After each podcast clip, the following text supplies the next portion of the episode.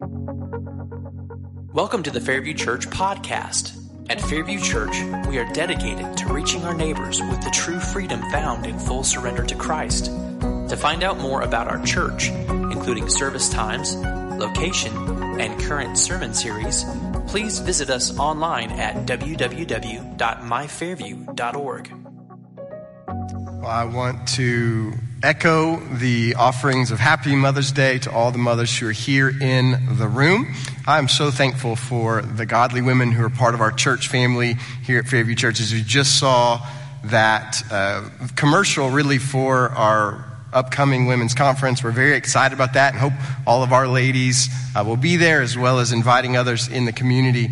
But I'm just so thankful for the godly women that are here and are just the bedrock of Fairview Church. It's such a blessing for me, and I'm so thankful uh, just to be part of what God is doing. I know that the question they asked is one that all of us in some way have an answer to, an experience, and that is when have you felt most alone? Think about that. When in your life have you felt most lonely, most alone, most isolated? I know for some people, uh, Mother's Day is one of those difficult times, and uh, that may be the case. And again, we recognize that, that there's different emotions that come up. Uh, it may be a certain season in your life, as was shared by some of these ladies, when you just experienced the uh, being isolated, being alone. But I want to encourage us this morning that uh, in many ways the scriptures speak to these moments. And Jesus, uh, we're going to see even in our passage this morning cares about those who are isolated, who are marginalized. And we're continuing our Reframing Jesus sermon series going through the Gospel of John. And this morning, we are going to be looking at reframing dignity. And again, we're going to see the way that Jesus treats both an individual person and a collective group of people who have not experienced that dignity and the way that he treats them in a way that shows that they value, that they matter, uh, that they are known, as our women's conference is titled. And so we're going to continue reading through John chapter 4. I would ask if you would stand with me now in honor of reading God's word. We'll begin in verse 39 and read through 42. Now, many Samaritans from that town believed in him because of what the woman said when she testified. He told me everything I ever did. So when the Samaritans came to him, they asked him to stay with them, and he stayed there two days. Many more believed because of what he said, and they told the woman, We no longer believe because of what you said, since we have heard for ourselves and know that this really is the Savior of the world. This is the word of the Lord. You may be seated. Well, this morning we're going to continue this passage, and we are going to find first a shamed woman. Now, when it says this woman said when she testified, uh, we need to have the context. And if you were here last week, Elijah Hasi uh, preached through the beginning portion of this text. And so he explained who the Samaritan woman was, but Maybe you were not here last week, uh, but just as a way of reminding you, uh, the woman that's being referenced is the woman who was at Jacob's well. In verse 6, we read that Jesus, worn out from his journey, sat down at the well. It was about noon, and a woman of Samaria came to draw water. Now, this woman was coming to the well alone at the hottest part of the day. And those are two significant elements. First off, this was a communal culture. This was not like a, a lady today driving to Starbucks, uh, you know, to get a latte at noon. Uh, this is a massively uh, odd experience because of the communal culture. And everyone did everything together, specifically ladies going to water. This would have typically been something done in a group. And secondly, this would have been something that was done in cooler parts of the day but she's right in the heat of the noonday sun. And this is telling us that she is isolated, that, that this is a woman who is disconnected from the community and that is, is intentionally coming at a time when others would not be at the well to draw water. Uh, and we find out, as we saw last week, why she is coming alone at the hottest part of the day. And this is what Jesus points out when he says that she has had five husbands and the man she's now uh, with is not her husband.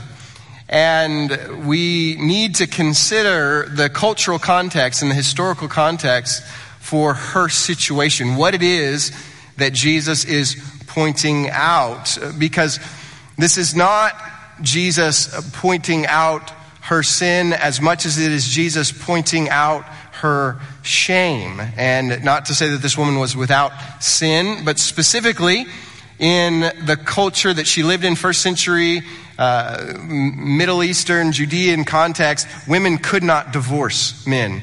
So there were no divorces that women instigated. Now, this is the reverse of this, is what Jesus deals with in uh, his Sermon on the Mount when men are unnecessarily dismissing wives. And this happened in the Jewish culture. And again, Jesus is dealing with this because, because women very much were property. They were in many ways owned by their husbands and could divorce them at will for any number of reasons. Uh, but, but a woman had no ability. And this wouldn't just have been in a Jewish context, but this entire co- uh, culture surrounding them. Uh, secondly, a woman who committed adultery would be stoned.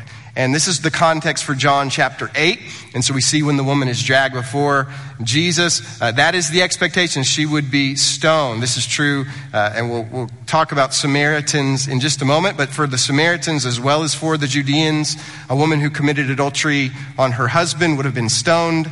Uh, for sure, if we're talking about a sequence of five times. So the fact that she's alive tells us a lot. And so what this is telling us is that there have been broken covenants, that men have five times broken their covenant to her, that she has been dismissed, that she has been disregarded, and there is a shame that has disconnected her from her community. And in light of this, there is this way that Jesus treats her that, that is incredibly significant because he engages her in conversation. And we know that this would have been odd in this day and age for any man talking with any woman in public who was not their spouse.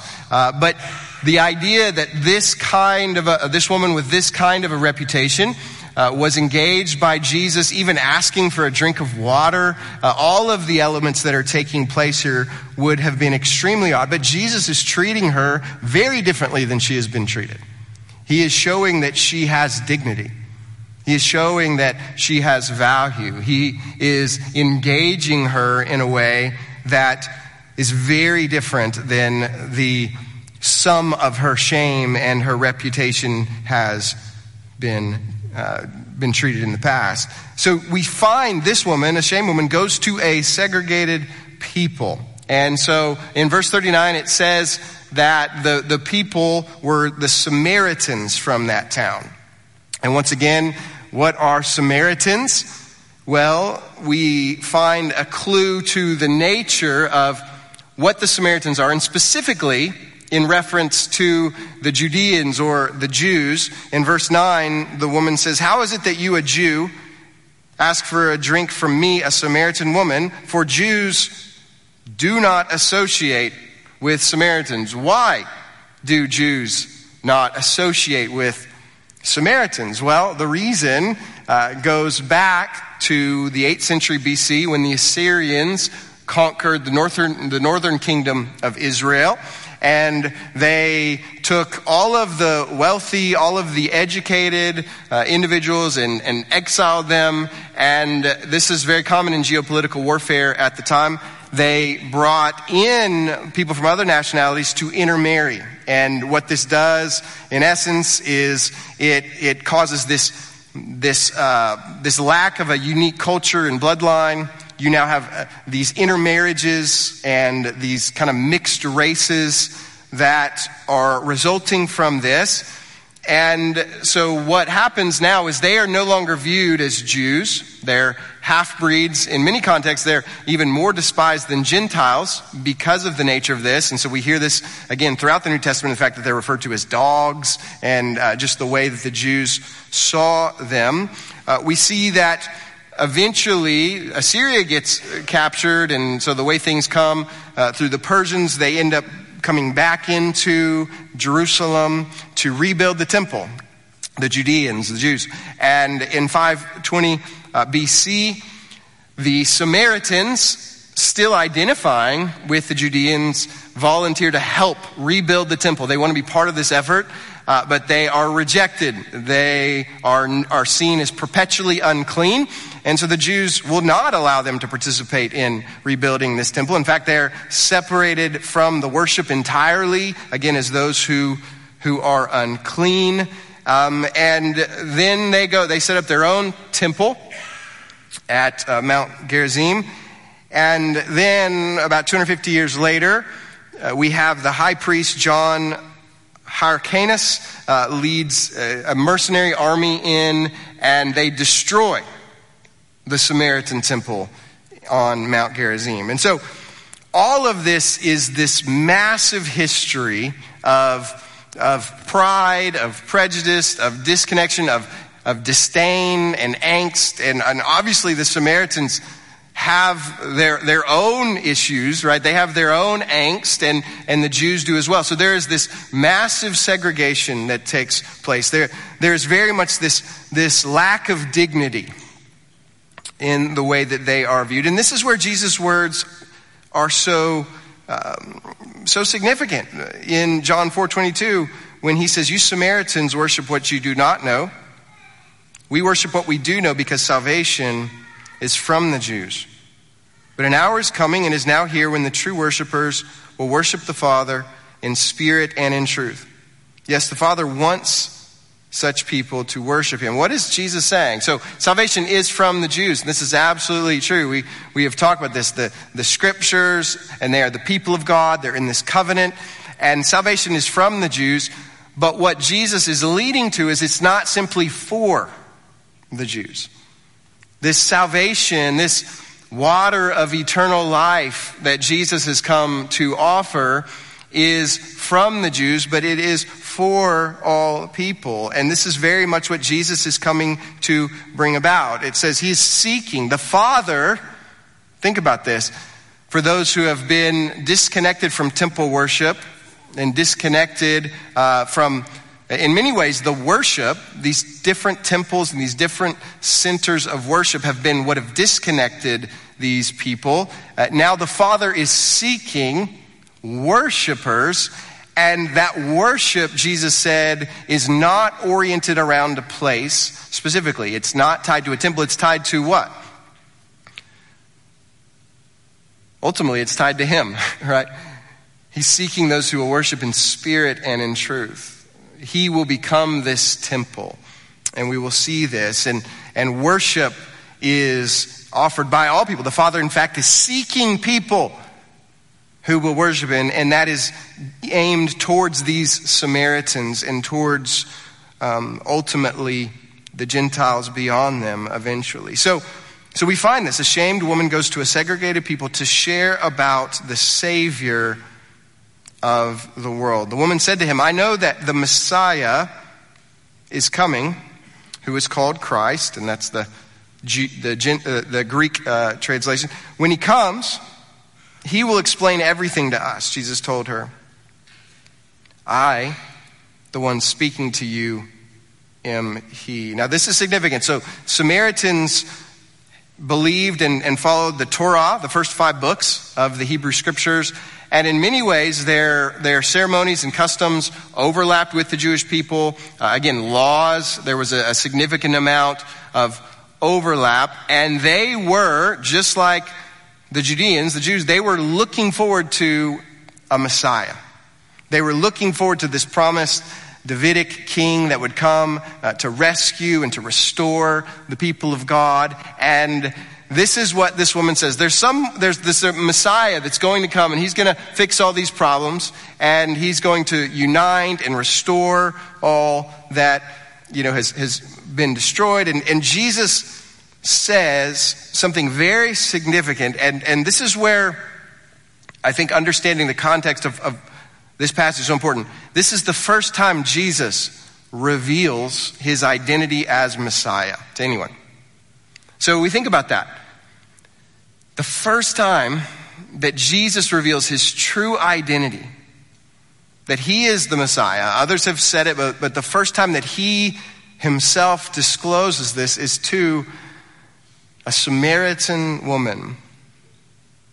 This one who has been discarded, this one who has been marginalized, this one who represents a people who, who, in many ways, are the enemies of the people of God, is the one who Jesus reveals his true identity, his true position as. And by the way, what does Messiah mean?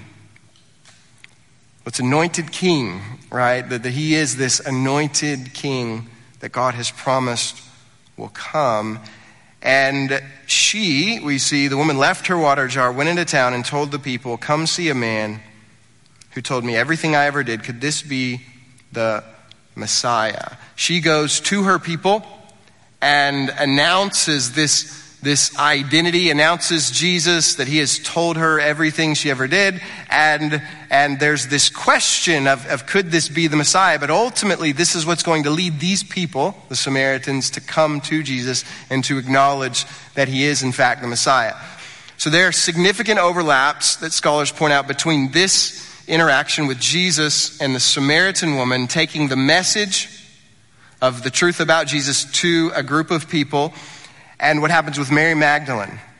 So, Mary Magdalene is a woman who has a terrible reputation, a terrible past in many ways, eh, has, has, has the, the significant shame that's tied with her. And she becomes a follower of Jesus, and very similarly, she is the first, so just as the Samaritan woman is the first person to have the identity of Jesus revealed to them, Mary Magdalene is the first person to experience what?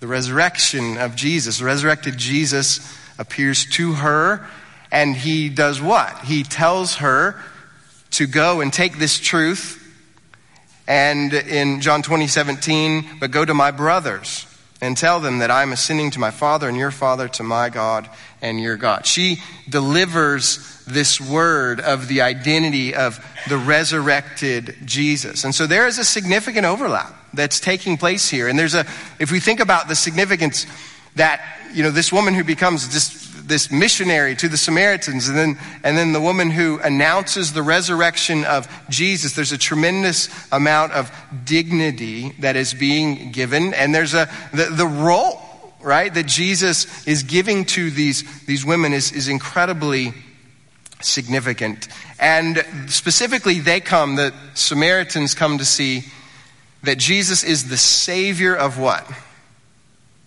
Of the Jews? He's the Savior of what? The world. Right? And this is the good news of the gospel. Jesus is the King. So the Savior of the world was a title that had been used by Caesar Augustus to refer to his empire building. And just as people were called to say Caesar is Lord, earlier followers of Jesus would announce Jesus is the Lord. He is this king. He is this one who is the true savior of the world, of all people. And this is going to be represented, and for the sake of time, I will condense all of this. This entire text, and Elijah mentions this last week, is really uh, tied with Genesis 29. And we see Jacob, and his name was eventually changed to what? Israel. And we see in, in Jacob, in, in uh, Genesis 29, coming to get uh, a bride that he meets, Rachel, and he does two things. What does she ask for? Right? So he, he ultimately wa- provide, he, this becomes his bride, and he also waters her, what? her flocks that are there. And it's by rolling away a stone that he waters her flocks. And this is what is happening. Jesus is coming to purify a bride for himself. And this bride is going to be made up of all people, right? Jews, Gentiles, Samaritans, people of all nations and ethnicities. And he is going to provide this water of life to feed his sheep. And this is a, a, term, his sheep are a reference to the church, right? The church is both the bride of Christ and we are his flock, and he is the shepherd. And how is it that Jesus provides this water of life to his flock in Genesis 29? Well, it comes through rolling away the stone, just as Jacob rolls away the stone. When the resurrected Jesus rolls away the stone and the Spirit is given to people, again, who are both Gentile and Jew, and ultimately the church, people of all nations and races. And they are called to be those who express the kingdom, who live under the authority of Jesus as king, who demonstrate the life of within the kingdom. We see all people as having dignity, right? As those who are made in the image of God. The kingdom of God is a context where where just as Jesus expressed this value and this dignity and this love, uh, that, that we are to be those who do that. And we take the water of life, the forgiveness of sins, the purification and the cleansing that is available through the blood of Jesus, and the new life, right? The resurrection life through the Spirit that is available to all who will turn from their sin and trust in Jesus. Uh, this, is, this is the calling that we have to continue this work of the kingdom. And again, it goes to all people. And this is very much the work of the Pregnancy Care Center. The Pregnancy Care Center is very tied to expressing the reality of the dignity of all people, expressing the love of Christ, and uh, doing the work that Jesus has called us to do. And so I'm going to ask Lisa Cathcart uh, to come up now. And Lisa is the director of the Pregnancy Care Center and in based in Old Hickory, correct? And Lisa uh, is is a friend. Jill my wife uh, was going to have this conversation with Lisa, and then we have a son who got sick in the middle of the night. So she's not here, but excited just to be able to talk with Lisa. So tell us just a little bit about yourself and kind of the work of the Pregnancy Care Center. Well, first of all, thank you. Thank you for inviting me to be with you this morning. I've been looking forward to joining you for several weeks, and it's been a tremendous blessing to worship with you. Um, I am the director at the Pregnancy Care Center. I've been there 13 years since the center opened. And our mission is to empower individuals to make life affirming decisions through education, counseling, and compassionate care based on the ministry of Jesus Christ.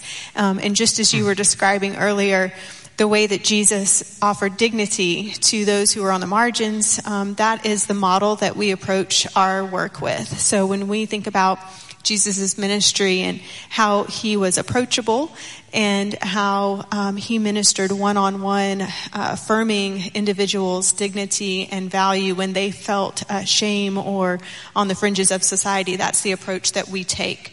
Uh, so, in practical terms, what our work looks like is uh, free pregnancy tests and ultrasounds and pregnancy decision coaching for those who are facing an unintended pregnancy or a difficult pregnancy decision.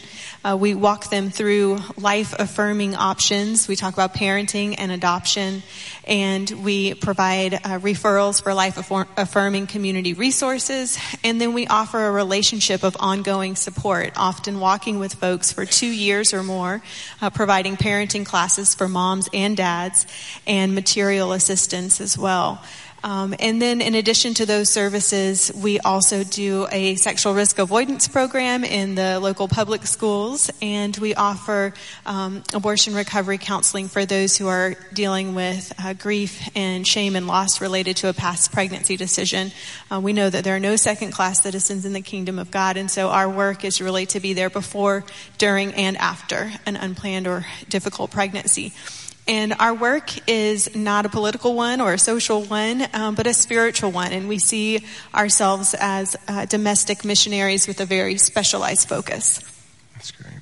So I know that we obviously planned for you to come here before uh, we had any idea of all that would come in the past week with uh, the Supreme Court and kind of the the way that the potential decision was leaked. But just because you work directly in this world, how how would a decision from the Supreme Court to overturn Roe affect you and the nature of what you do? Uh, yeah, very good question, and I'm grateful for the opportunity to talk about this because it's very important. Um, we've hoped and prayed for this type of a decision for a long time, and um, and we're grateful to to think about this being a potential reality. But at the same time, we know that a change in the law does nothing to change the reasons why people would seek abortion or would feel that they couldn't continue their pregnancies. And so, um, our work at the Pregnancy Center has always valued the woman and the child um, equally as image bearers. And I love the way you spoke about that so eloquently um, this morning, uh, really affirming the dignity of, of each one. And so um, we know that whatever we do um, impacts both um, the woman and the child, and there's no way to bypass one and help the other. So we have always worked to um, affirm the dignity and welfare of both. And so, in in that sense, our work continues much the same as it always has, um, and we will continue our relational approach to ministry to seek out uh, those reasons that are causing someone to. Uh, consider um, other alternatives to continuing their pregnancy. We'll continue to intentionally try to meet those needs and connect them with others who can help meet those needs as well. So our work at the Pregnancy Care Center and the work of centers all across the country and the work of the church um, in supporting women and families experiencing unintended pregnancy will continue. Um, it will increase, and it will be all the more important uh, when and, and if this ruling comes to pass. Hmm, that's great. So, obviously, working in this context and just kind of the nature of, of our culture, what has been the impact just the last year, two years, kind of on your work? Um, it's been growing. Um, we have just in the first quarter of this year experienced an 88% increase in the number of visits from wow. the first quarter of last year. Um, right now, we average about 200 visits a month, and some of those are first time initial visits with somebody who's coming and seeking help for their pregnancy decision, and some of those are the ongoing support, uh, relationship visits, mentoring, and, and, classes that I mentioned earlier. Um, we've had over 900 visits already this year. And so we know that um, potentially we're only going to get even busier, and um, and so we are just seeking, um, you know, God's provision for doing this work. And we have a wonderful team of staff and volunteers who are engaged in the front lines every day, uh, ministering in in Jesus' name. Um, we've already had, um, I think, close to. Uh, 70 babies born um, just in the last few months, and we've seen almost 800 over the course of our 13 year history, uh, lives That's born incredible. to the women and families Praise that we serve. That. That's incredible. Praise God. Yeah, praise the Lord. So, with Lebanon, I know that I've kind of been on the inside of this. Can you share a little bit about the focus on having a center here and kind of where, where you are all uh, absolutely. And, and so as we continue to grow and we recognize that the need for the work that we do is increasing, um, we have for a long time been looking and praying um, for opportunities to expand our outreach and for the past three years, we've really sensed that the Lord is leading us to expand our outreach into Wilson County and into Lebanon specifically. And about three years ago, um, Jill came to me along with some other women from the community and with very much the same heart for reaching those who are in this difficult place in life and wanting to come alongside and support them. And so, uh, since then, we've worked together and we continue to see God opening doors. We continue to see confirmation that we are moving in the right direction uh, by wanting to establish a, a presence here in Lebanon. And our goal is for our pregnancy center in Lebanon to be a medical facility where we offer ultrasound on site in addition to all of our other services.